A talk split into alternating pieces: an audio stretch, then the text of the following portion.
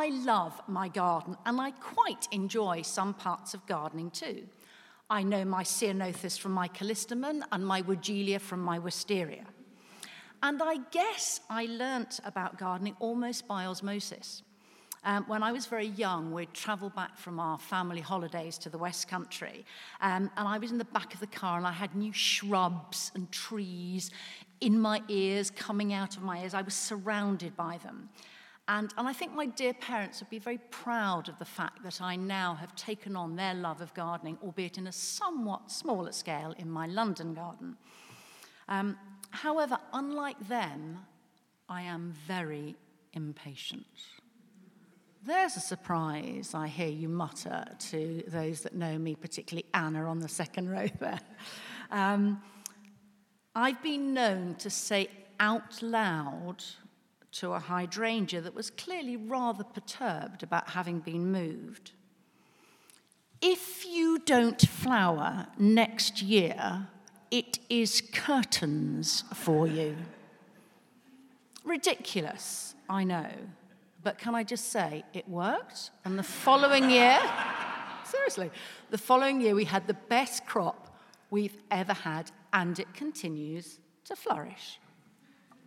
Likewise, my massive array of orchids, which were 32 at the last count, are given every opportunity to reflower. There's even a special spot by the window to encourage them to do this. And nine times out of ten, they do. However, I do get the odd weedy specimen, or one that shows no inclination to reshoot whatsoever, and I'm pretty ruthless. In the green bag they go without a backward glance. In fact, I have to say, this morning, two more in the green bag. So actually, my count is now 30, not 32.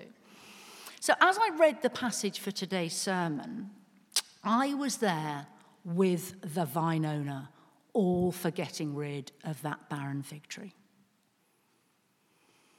I'm going to start by putting this parable in context. Just before Jesus tells the parable, he comments on a situation that's been brought to his attention where some Galileans had been killed by Pilate and their blood um, mixed with sacrifices. And another situation where 18 people had died when a tower fell on them and killed them. And Jesus said to those around him, Do you think that they were more guilty than others living in Jerusalem? I tell you no, but unless you repent, you too will all perish. Then, as is so often the case, Jesus immediately goes on to illustrate his teaching message, in this case, repentance, with a parable. Now, there are two human characters in this parable. Firstly, we have the owner of the vineyard, who is understandably annoyed that his tree is not producing any fruit. He says, For three years now, I have been coming to look for fruit on this fig tree and haven't found any. Now, I'm no expert in the cultivation of fig trees, but apparently they take three years before they can be before they're mature enough to produce any fruit at all. So that would indicate that this tree is already six years old. So that's quite a long time in fig tree years to not produce anything, to be watered and produce nothing. So I guess asking for it to be cut down doesn't seem unreasonable, particularly as it's been depleting the soil of the vineyard.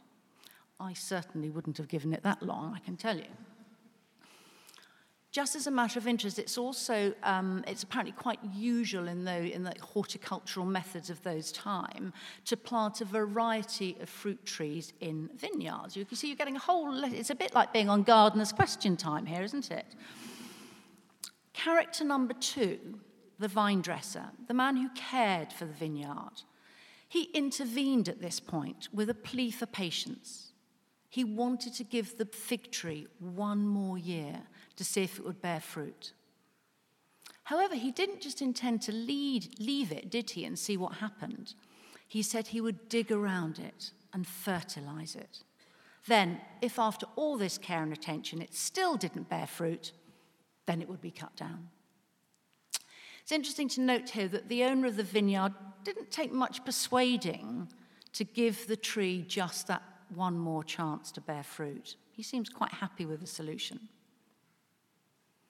So, in this parable, who exactly is the owner of the vineyard and who is the vine dresser? From the different parables of Jesus, we know that the owner of the vineyard is God Himself. He is the one who can decide on the fate of the fig tree and who is deeply disappointed by the lack of fruit. More of that in a minute. So, who then is the vine dresser? This is also pretty easy to decipher, isn't it? The vine dresser intercedes on behalf of the fig tree, asks for a stay of execution for the tree the vine dresser is the servant who is prepared to feed and tend to the tree to help it bear fruit. Sounds rather like Jesus, doesn't it? Jesus, who is the mediator between God and man. Jesus, who pleads for mercy for the tree as well as for us. And the Father was willing to grant it up to a point. The third character in this parable is the fig tree itself. And as in other Bible passages, the fig tree here is representative of Israel and the Jewish nation. This fig tree had a privileged position. It was in a fertile vineyard, it was well cared for. Likewise, God had placed the people of Israel in a privileged and favored position. He had lavished care on them and not surprisingly, he expected the fig tree, the people of Israel, to bear fruit. Now, more horticultural words of wisdom coming up. Did you know that the fig tree is, in fact, one of the most fruitful trees that exists? It can produce for 10 months of the year, producing up to three crops. So Jesus seems to have chosen the fig tree for this parable to make the point that what should have been the most fruitful of nations has turned out not to be fruitful at all. The chosen nation was very privileged, but with that privilege came responsibility the responsibility to bear fruit. Jesus is warning them that God is running out of patience and that he will execute his judgment shortly. And this is a similar warning to the one given to the Jewish people by John the Baptist in Luke chapter 3, verse 9.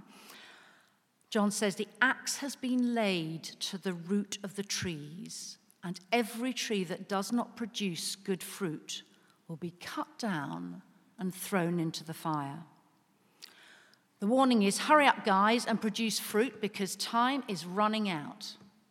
Be prepared as none of us know the exact moment that we'll be asked to give an account of ourselves. If you recall last week's parable of the foolish rich man, he was busy trying to build new stores for all of that grain. And God said to him, You fool, this very night your life will be demanded of you. None of us know. So, what exactly is this fruit that the people of Israel are expected to produce. What does it look like? As I mentioned earlier, Jesus tells this parable in the context of people coming to him with a report of two recent disasters in Jerusalem. The parable is a warning to Jesus' audience of the judgment that will come to them if they fail to repent. And to be honest, it's a pretty blunt warning. He's saying to them that they could die at any moment, just like those who perished when the tower fell on them, and that they'd better make sure that they've repented of their previous ways and changed for the better, or it's the axe for them. But how do we know if someone is really repenting and asking for forgiveness of their sins? Repentance isn't really a very fashionable word today. But at its root, it delivers change. It isn't just saying sorry, it goes much further. To repent is to stop doing something that is not productive or even harmful, and turn round and follow a path that is productive. Biblically, and the way that Jesus meant it here, it means to stop breaking the law of God and start obeying the law of God. In Luke 3, verse 8, just before the other passage I, I, I read from, John tells the people to produce fruit in keeping with repentance. In other words, change and do things differently. He goes on, John goes on to be a bit more specific. Anyone who has two shirts should share with one who has none, and anyone who has food should do the same. He says to the tax collectors, Don't collect any more than you're required to. To the soldiers, he said, Don't extort money and don't accuse people falsely. Be content with your pay. In other words, change from your current ways and obey God's law. I'm sure we know in Galatians 5, chapter 5, verse 22, we, we know of the fruits of the Spirit, which are love, joy, peace, forbearance, kindness, goodness, faithfulness, gentleness, and self control. And the Apostle Paul explains that these qualities can be produced by God through our lives when we repent, when we change, and allow our lives to be led by the Holy Spirit. That sounds like good fruit to me. This is the fruit that God expects of the people of Israel. And this is the fruit that God expects from us. Writing this talk has certainly made me examine my own fruit production, quite honestly. I wonder if God were to come and examine my life today, if he'd be disappointed that yet another year had passed by without fruit. And if so, I wonder how long it would be before he declares, it's time to cut that Ruth tree down. One day, possibly very soon, every one of us will have our lives examined by God to see if there is fruit there. And if he finds nothing, the message is very clear from this passage it's the axe. And this seems a rather harsh solution and perhaps quite difficult to align with the merciful, compassionate God that we know and love and trust. And it's true, God is patient and loving. He gives us all a second, a third, a fourth, a thousandth chance, doesn't he? I remember when I was spurred on by R.T. Kendall at New Wine to read my Bible cover to cover. I was quite amazed and quite shocked, actually, by how many times in the Old Testament the chosen people went off the rails. They disobeyed God, they worshipped idols, they did the exact opposite of what they were told to do.